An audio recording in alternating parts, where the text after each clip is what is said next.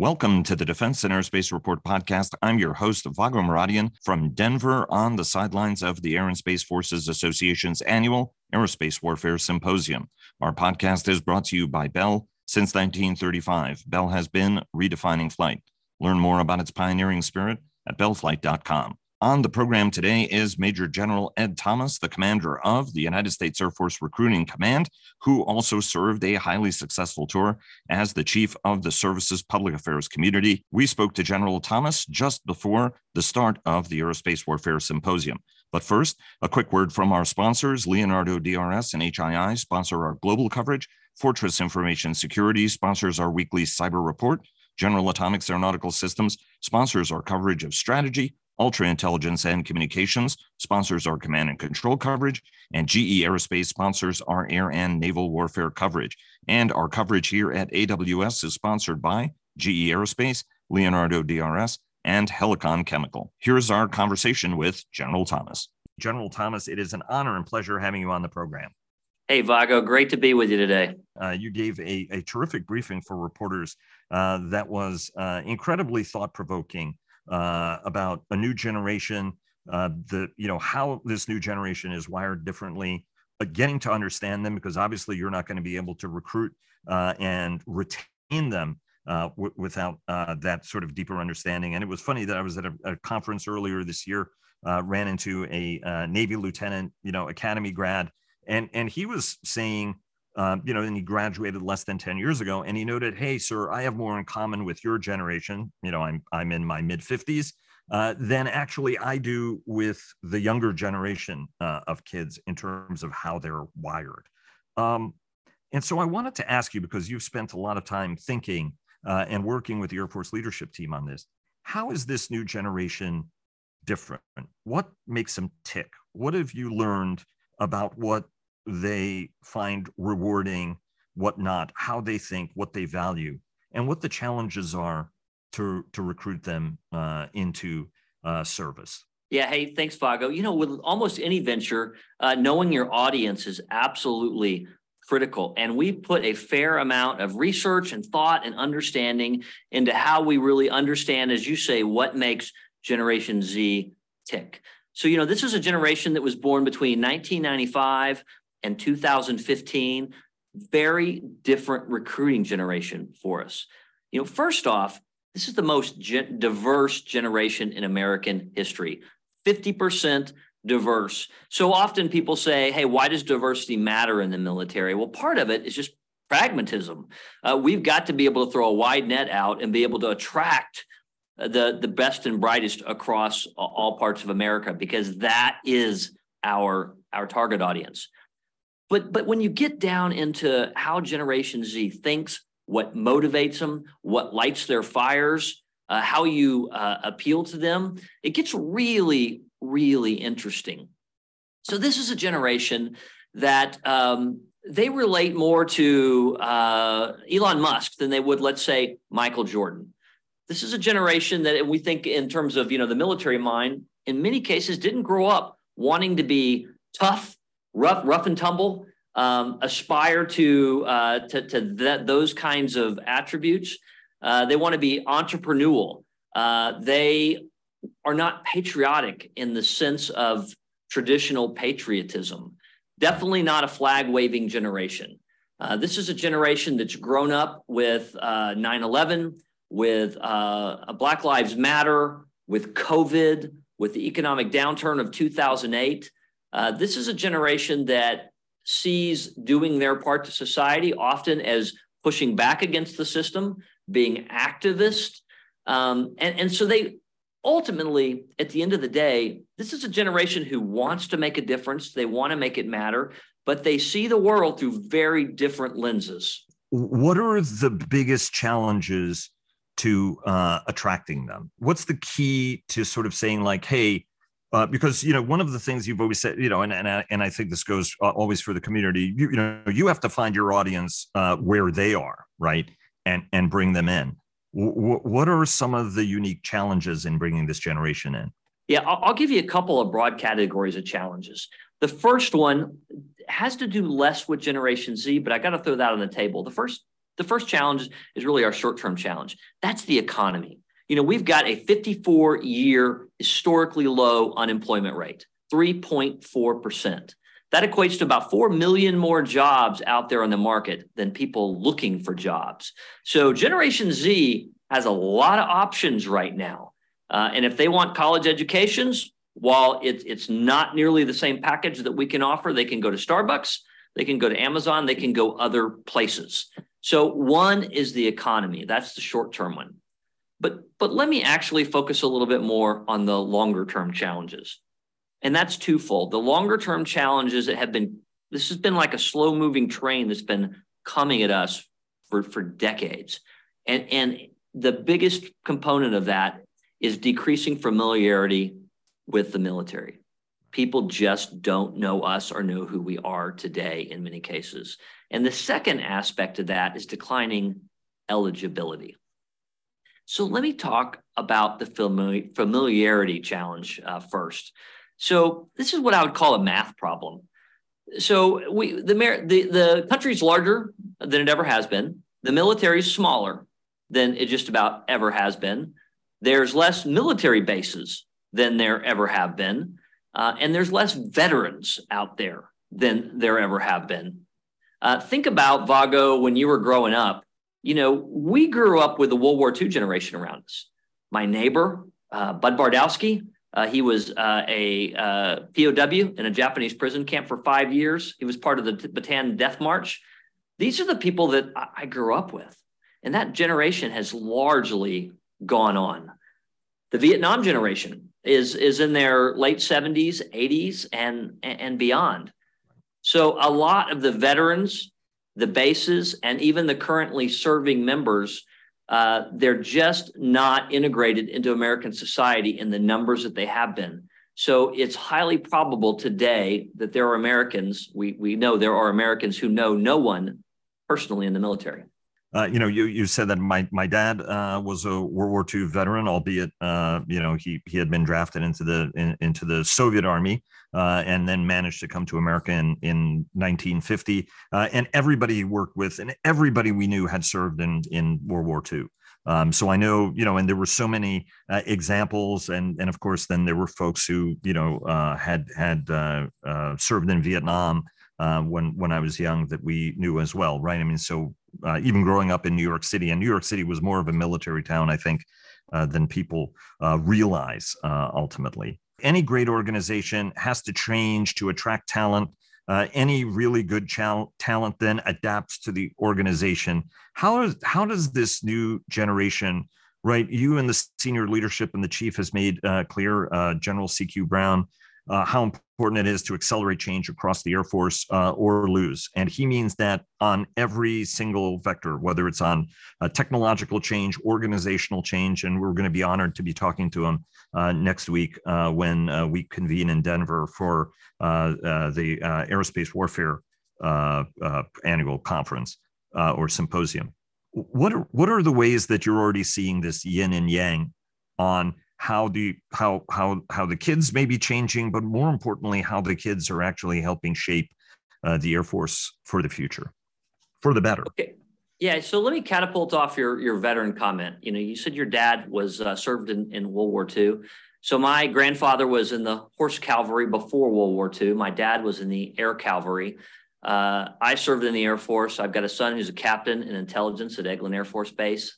Got another son who is a uh, Air Force junior, Air Force cadet at, at Texas A&M. Daughter married to a uh, Army uh, armor officer, and, and a daughter in the intelligence community. So this is the family business, right? And we have a lot of people out there that uh, their their kids they they go into military because they see it. They know who we are. They get excited about the adventure, the value proposition, the kind of people that uh, that they get to work with and be wingmen with every day.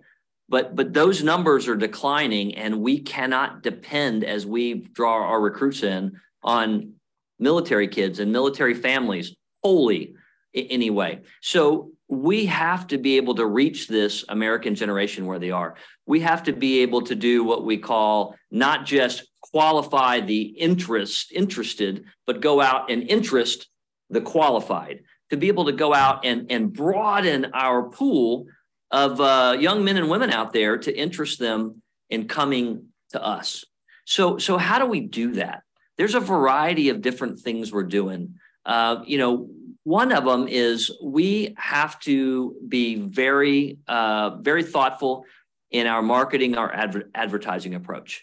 This is a generation, Generation Z, that often, if they see just the the polished, uh, highly produced marketing ad, is is largely going to just click through it. They're going to go to the next thing. Um, they're they're a little bit have a little bit of John Desai to the Madison Avenue kind of approach, uh, thinking in some ways maybe with maybe with good reason somebody's trying to sell me a, a bill of goods here.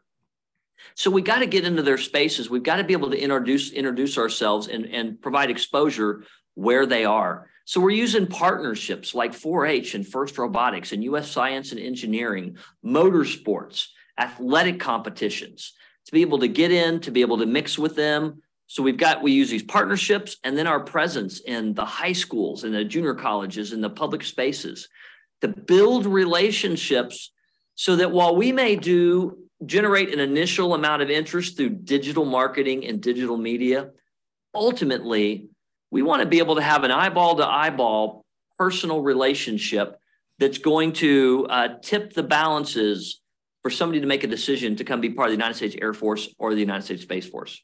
Has um, you know one of the things that you said uh, at uh, AFA uh, last year was that in the wake of 9-11 bases closed um, military members were told hey take your uniform off you know you'll be a threat so so don't wear them how are the reopening and then you know of course you had covid and you really pretty much couldn't do anything for a while how are you looking at using bases using people wearing their uniforms more as as a broader engagement tool because you know one of the things uh, you know it's it's great you know it, it's it's great to have families who are committed to military service the way yours is and and many others. But then the downside of that is that it becomes a separate caste almost in society right that you you talked about a little bit last year as well that you want that diversity. You want more people going in there as, as opposed to just those who see this as as a family business. What are ways to sort of broaden that that franchise all the way from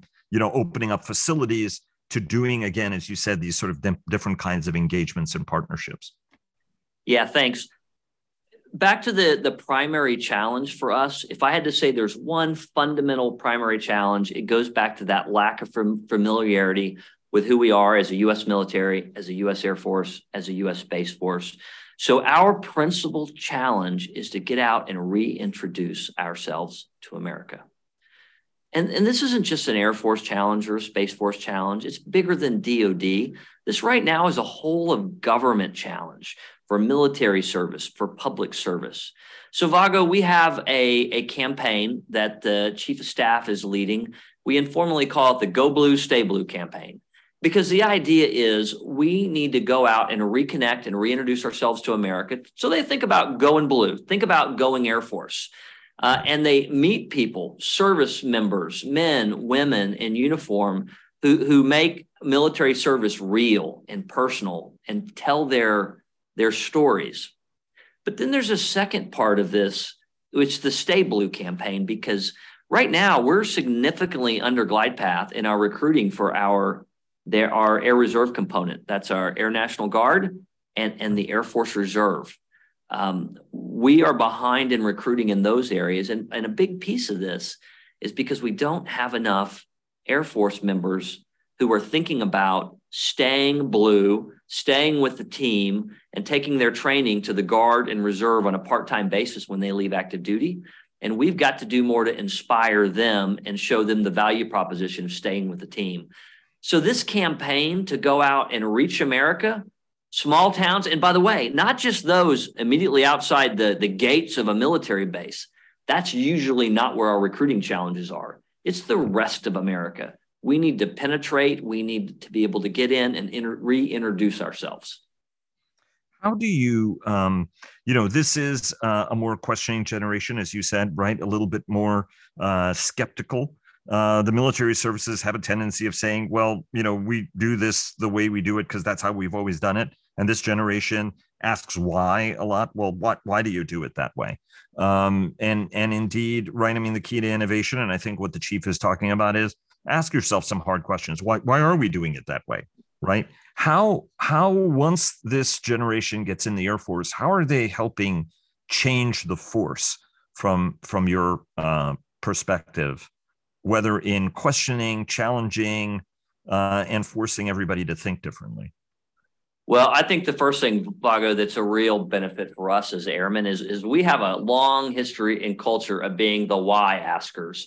We're the ones that go, why? Why can't we do it from the air? Why can't we fly over the battlefield and not have to go through the battlefield? Why do we have to do it this way? And, and we are a culture from bicycle mechanics in, in Dayton, Ohio, uh, all the way through modern air power of trying to figure out different ways and ask ask why. So, in some sense, the attributes of this new generation of asking why kind of fit the the, the airman uh, ethos in, in, many ways.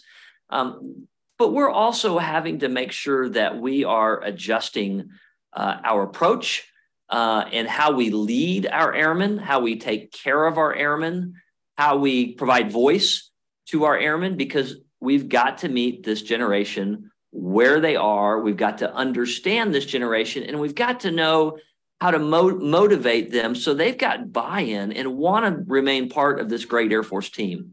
So, you know, I, I want to get back to uh, the, the value proposition, right? So, part of the challenge uh, is uh, getting to where they are, right? The other one is making the case to sort of close them and and bring them in, right? Um, what how do you how do you rate your efforts at getting in front of them? And then how do you rate your efforts that once you do get in front of them you're getting them in the door right? How how what's your batting average not to be too blunt about it? Yeah no it's a really fair question. The batting average isn't good enough right now. Um, we have seen we've gone from years and years of very strong recruiting to now we're below glide glide below glide slope in, in every component with exception of the Space Force, but mm. Air Force, Air National Guard, and Air Force Reserve. So our batting average is not good enough right now. We've got to do better at both getting in front of them and then being able to, as you say, close. Close uh, not based on a sales model, but based on a value proposition that that uh, helps communicate opportunity, community, and a sense of unbeatable purpose by coming to be an, an American airman. And as we work to connect with this generation, there's two real components we look at. One is the transactional piece of things, because like let's let's make no mistake, uh, we have many many people who come into the Air Force because they uh, they want an education, they want to get out of their hometown, they want medical benefits, they want to be able to take care of their family. So while the desire to serve and be part of something bigger than themselves is certainly present. There's a transactional piece of this of, of what can we offer them. And we've got to be really good about being able to communicate that while um, Starbucks and others may offer education, the package that we're able to offer, the opportunities, the community, the purpose is, is unbeatable. Uh, on almost all of those metrics, right? Um, each of the military services excel in opportunity, um, you know, education, uh, certainly benefits, uh, which are which are very strong. I mean, indeed, right? I mean, in part, we have a veteran unemployment problem. It, it, in part because folks don't really want to leave the service in some cases because the benefits uh, are are better than they are in the in the in the civilian world. There's a big debate General Thomas, obviously about standards, right? How much physical fitness standards uh, should we have? Uh, are the physical fitness standards the right kind of physical fitness standards? Are the personal standards the right one? You were telling a couple of fascinating stories about how you personally get involved in tattoo waivers, right? What's acceptable, what's not acceptable. And to, you know, this younger questioning generation, skeptical generation, you know all the things that make the military the military uh, are are somewhat less attractive to them. How are you and the senior leadership negotiating? What are the standards that we need? What are important? Right? Some militaries are experimenting with you don't have to make your bed. Uh, others say that's just the worst idea in the world, and they harken back to what Admiral McRaven said. Right? If you if you get up and you make your bed, that's an accomplishment that makes the rest of your day go better and, and make you more efficient. What's what's the balance in a modern military on what its base standards should be? Because those standards then in turn either make it easier for Ed Thomas and his team to recruit or not. Yeah, so standards is something that we talk about on a daily, multiple times a day kind of basis, Vago. And when we talk about standards, we're talking about a variety of different issues with standards. We're talking about physical training, we're talking about weight, we're talking about academic, uh, educational standards, we're talking about medical standards, uh, physical health, mental health, we're talking about behavioral standards. Have they been in trouble? Uh, we're talking about standards all the way across the board. Um, and, and we have been taking a very careful look. The thing that I can tell you is that I'm happy to report right now that while we may be under our under our goal right now for what the numbers that we want to get in, our quality remains very, very high. Our quality remains high on academic standards, our ASVAB testing scores on the enlisted side, for example. Certainly on the officer side, recruiting is really not a problem on the officer side. Um, behavioral standards, medical standards. Uh, we're working to keep a, high standard that, that, that that's there. But there's other areas where we're taking a hard look at what are our policies or perceived standards that may be unnecessary or may not reflect modern society. So you got a great memory. You brought up the tattoo thing we talked about. This time last year, I was literally right. approving on my cell phone hand tattoos uh, a group commander or a squadron commander would send me, a chief would send me, and I'd say, yes, approved. Um, and because of the the chief, the secretary, and specifically a vice chief of vice chief, chief of staff of the Air Force sprint, uh, basically a kind of a scrum coming together to be doing simultaneous staffing to remove barriers and cut through bureaucracy. We have changed several of those things lately with the vice chief's leadership. For, for example, we now have a tattoo policy that's much more reflective of America. And, and I'll just give you an example. Uh, you know, a year, year and a half ago, we would have somebody come into our office that might have a small finger tattoo between their fingers or something small in the back of their hand. And we said, hey, uh, and they could have had a, a 90 ASVAB score. They could be all American on their football team. And we'd say, you know what, we would love to have you, sir, but why don't you go next door to the Navy? Or why don't you go down the street to the Army? We can't take you. Right. That made absolutely no sense whatsoever. So we've we've changed that policy. Uh, another area that we've changed is uh, body composition. The Air Force was considerably more strict than the Department of Defense body composition standards. And I got together with my counterpart, uh, Major General Michelle Edmondson, who runs our training enterprise for the Air Force. And I said, look, it, if somebody is a percentage or two over the desired Air Force standard, but within DOD, you can get them fit, right, Michelle? You can teach them how to eat. You can get them on an exercise regimen. You can get them ready, right? She said, absolutely.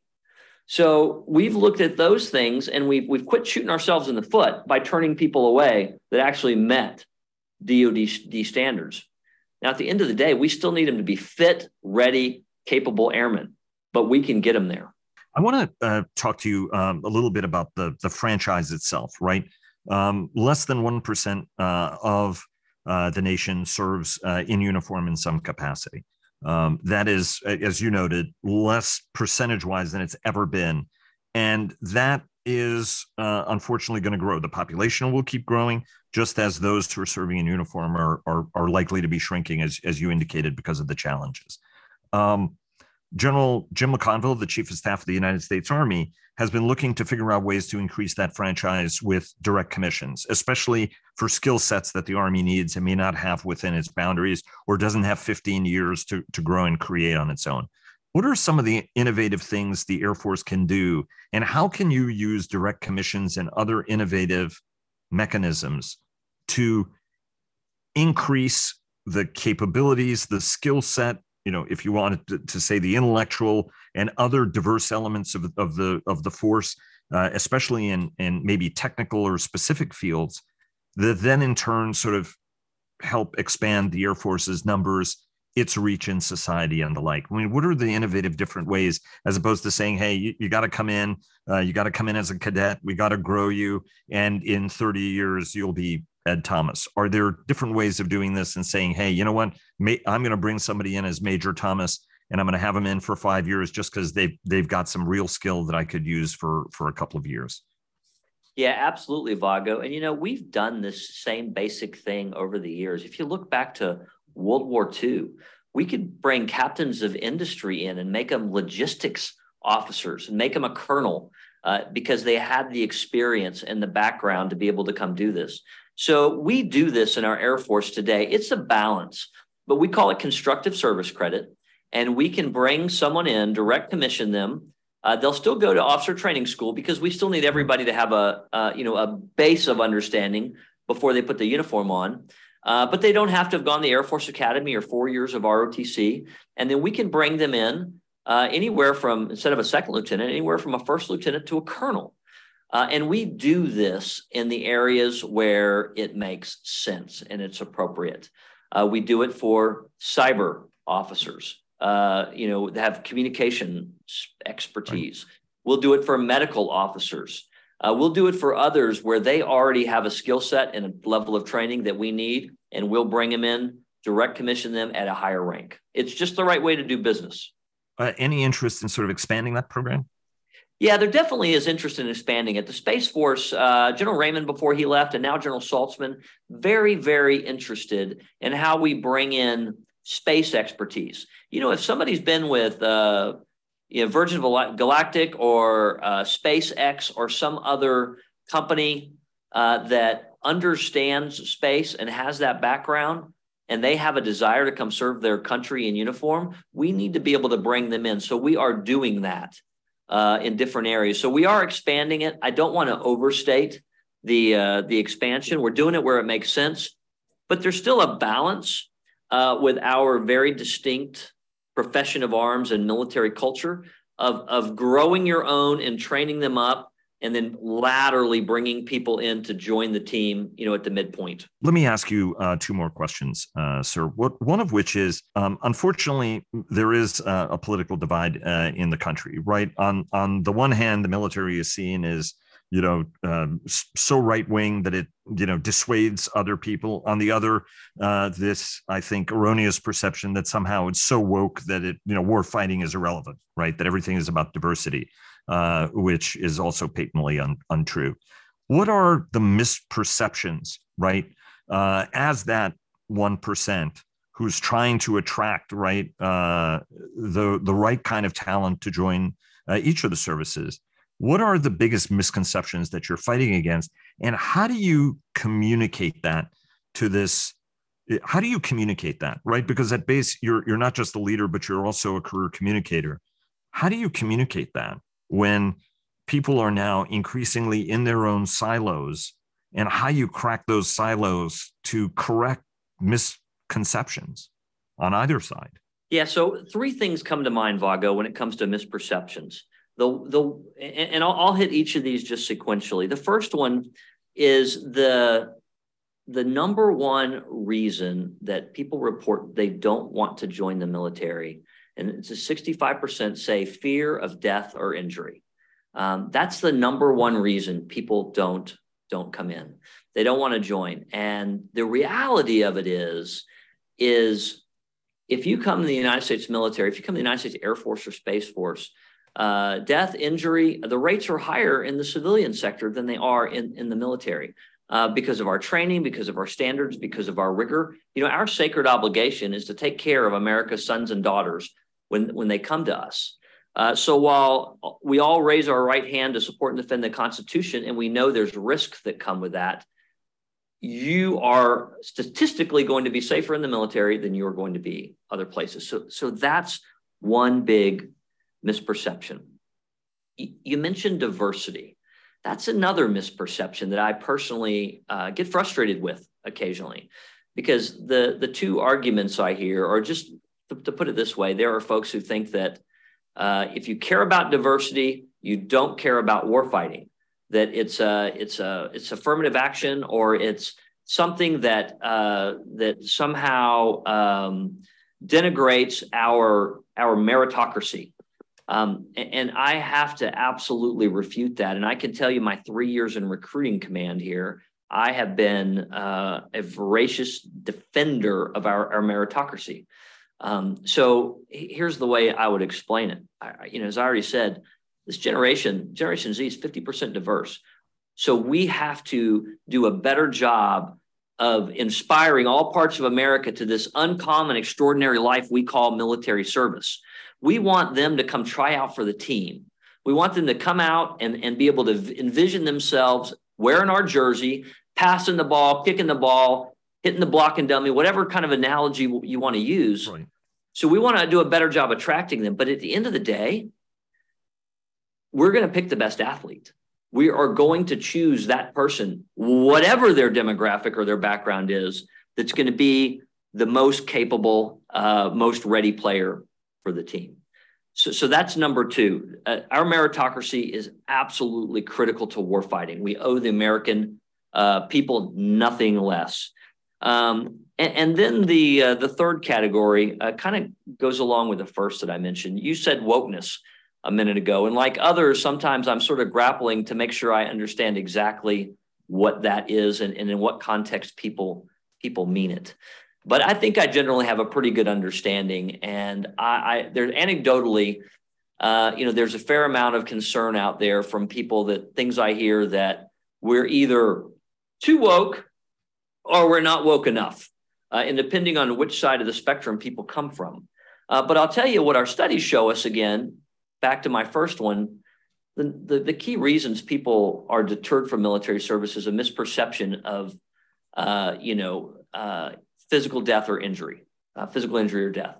Um, only about the Army just did a study on this. Only about five percent or less of the respondents cited the uh, the political aspects or wokeness as any part of their of, of their calculus.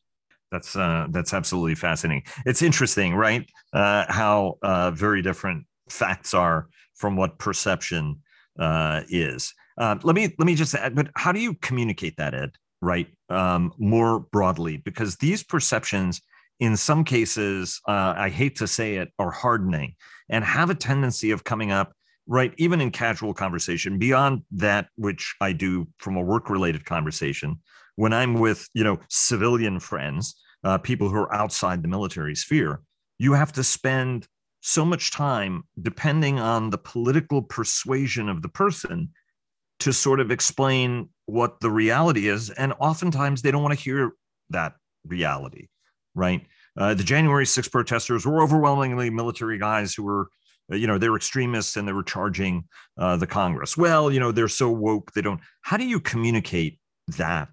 And how does the force do that? I know that I'm crossing into, uh, you know, an, another, but but at base you're also a communicator, right? Leadership is about communications.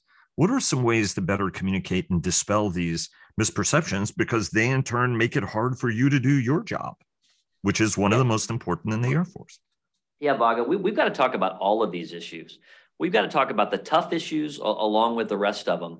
So, look, here's the conundrum that we're in is that you can't deal with a lot of this stuff in advertising, in marketing, in digital marketing. You know, if you look at our average uh, you know, typical uh, marketing effort or outreach effort, it's a 15 second spot or less that's going to talk about service, opportunity, uh, lifestyle, uh, training, travel. You know, they're, they're very quick. They're get in, get out, uh, quick, fast moving kind of ads. These are the kind of issues that you really only generate that level of understanding by knowing people, by having a level of familiarity with who we are. And that goes that goes from everything of having our service members out there in the schools, in the communities, in the churches, you know, having personal conversations with people, getting to know people. Um, and, and, and, then it goes to, um, um, you know, grander whole of government approaches to helping people understand what military service is today, to even popular culture and, and Hollywood uh, and trying to break through and penetrate uh, culture today to help people have a clearer understanding of the reality of military service, that's no small issue. Let me, let me ask you uh, one last question about how each of the military services um, right? I mean, while on on the face of it, it looks like you're all trying to beat each other's brains out to get the best uh, American uh, talent you can get your hands on, and to wear Air Force blue as opposed to Navy blue or Marine blue or Army green. Um, you also work together. How are you guys working together to better understand societal trends, work trends, uh, and even generational trends? Right, um, because uh, you know your recruiting challenge goes everything from uh, the 18 year old, whether on officer and enlisted, uh, all the way to folks my age on direct commissioning, right? So you have to understand all of these generations. How are you guys working together on this to really better understand the challenge, to communicate it, and and really to um, advance the interests of the broader team as opposed uh, to your own at somebody else's expense? Yeah, my joint counterparts and I, we work really closely together. I can honestly say they're a group of friends. We're very collaborative. It's kind of a cooperate and graduate group because we know that if we do this well together, if if again we assert that our number one problem is lack of familiarity with the military, with America, we're going to be better served by all working together to, to tackle this problem. Now, I'll admit, you know, there's some friendly competition, you know, here and there, but it's it's friendly competition. Uh, Major General Bill Bowers is my Marine counterpart. We went to Capstone together as general officers. Great guy, one of the smartest Marines I know. Johnny Davis, Major General Davis from the Army, supercharged guy coming up with great solutions right now, like uh, the Future Soldier Preparatory Program to get otherwise not qualified people ready to be qualified and to be soldiers. Admiral Lex Walker from the Navy taking a different approach, Super Bowl advertising we all get together and we talk about how together we can move the ball down the field. Because if we do this in, in a unified joint warfighting fashion, like we go to war together, we're going to do better in the recruiting realm. Uh, well, I wish you uh, nothing but the best, General Thomas, in uh, doing, uh, as I said, I mean, one of the most important jobs uh, in the force uh, to make sure that there are a new generation of airmen always coming in, whether they're serving on active duty in the reserve or or in the guard. Um, thanks so very much. Really appreciate it and look forward to having you back on the program again soon. And certainly looking forward to seeing you out in sunny Denver. Hey, thanks, Vago. Great talking to you today. Look forward to seeing you next week.